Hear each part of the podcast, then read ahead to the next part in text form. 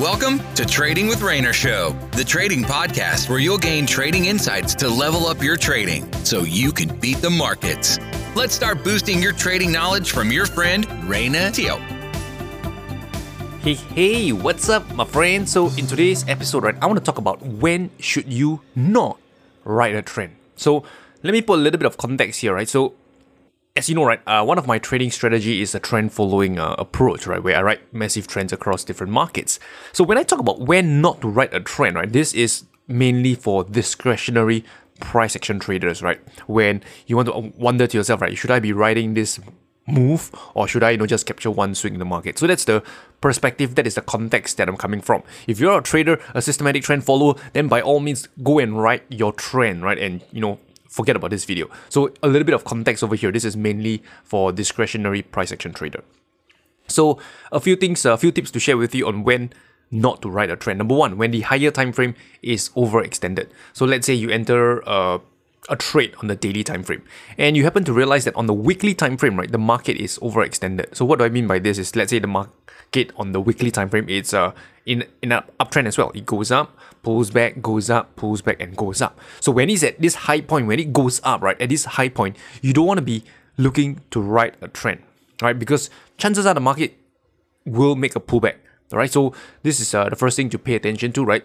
To whether the higher time frame? Is it overextended? Is it far away from an area of value? Because if it is right then you don't want to ride the trend but instead just capture a swing and get out right before the market uh, makes a pullback. Because if you think about this right when the higher time frame makes a pullback right on the lower time frame let's say a weekly time frame makes a pullback the daily time frame right it's going to be more than just a pullback. The pullback is going to be much more deeper because of the way the uh, the, the charts are being uh, built, right? So this is just uh, something to, to be aware of, right? A pullback on a weekly time frame will be a much deeper move on the daily time frame, and if you go down even to the one hour time frame, it could be even a, a downtrend altogether.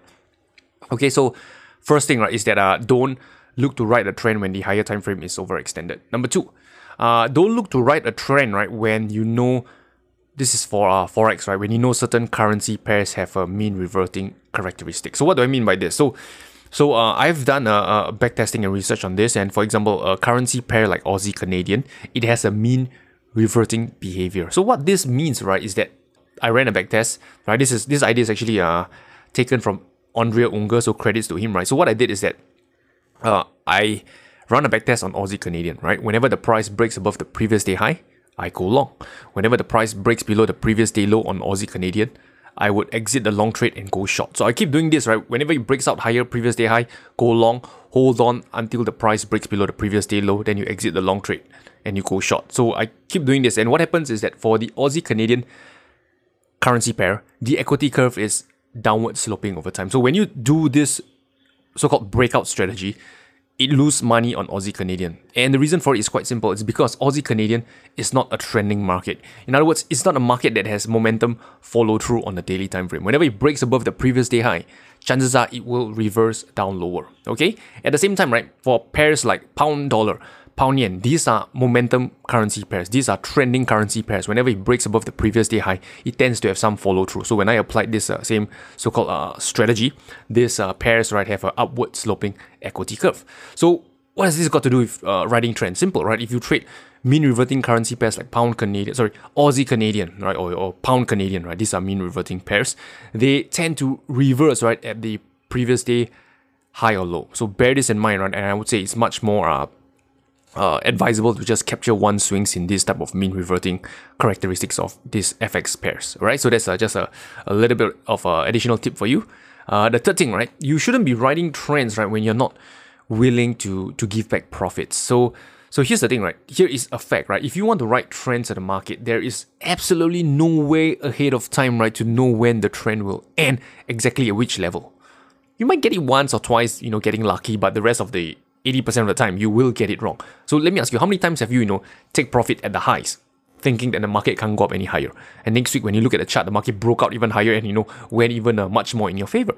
So you get my point, right? So so you have to be willing to give back open profits to ride the trend. And the way we do it is that we use a trailing stop loss. For example, if you are buying in an uptrend, we want to ride the uptrend, you can use a trailing stop loss like the 100 day moving average. And if the price closes below the 100 day moving average, then you exit the trade. But if it, it doesn't, right, if it pulls back but hasn't break below the 100 day moving average, you continue to hold the trade. And that's how we use a trailing stop loss. Moving average is one way to do so. And, and the nature of trailing stop loss is that you have to be willing to give back open profits to ride the trend. If you're not willing, then, you know, it's pretty much yeah, impossible to ride the trend. Okay, so that's the third thing.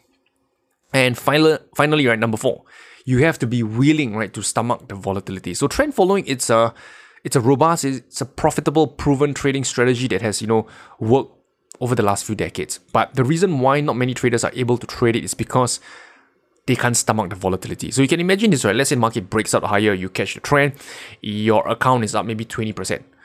But because remember I said right that to ride a trend, you have to be willing to give back open profits. You're going to use a trailing stop loss. So the market could be, you know, up 20%, your account up 20%, but as you trail a stop loss, right, you know that it's not the time to exit your trade yet.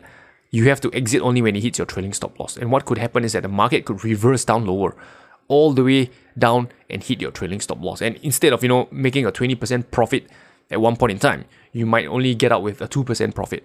So you've technically lost 18%. So this is the type of volatility, right, that you have to expect as a trend follower. Your open PNL is going to swing up and down. But in the grand scheme of things, right, you will make money, but at the uh, certain point in time, right, at each and every day, when you look at your PNL, it can just swing up and down like this. And that's the nature of this uh, trading methodology. So you have to be honest with yourself. Can you handle that volatility? And from what I've seen, right, most traders cannot handle it. They want something consistent, something fixed, right? And that's why trend following. It's a simple trading strategy, but not easy to execute consistently. All right. So with that said, right, uh, let's do a quick recap. Number one, when should you not ride a trend? When number one, when the higher time frame is overextended. Number two, when the certain markets or certain currency pairs have a mean reverting characteristic like Aussie Canadian. Number three, you're not willing to give back open profits. And number four, you can't stomach the volatility. Okay, so with that said, I have come to the end of today's episode and I will talk to you soon. We appreciate you joining us in this session of Trading with Rayner Show. Be sure to rate, review, and subscribe to the show. And visit tradingwithrayner.com for more resources related to today's session. That's tradingwithrayner.com. Until next time, good luck and good trading.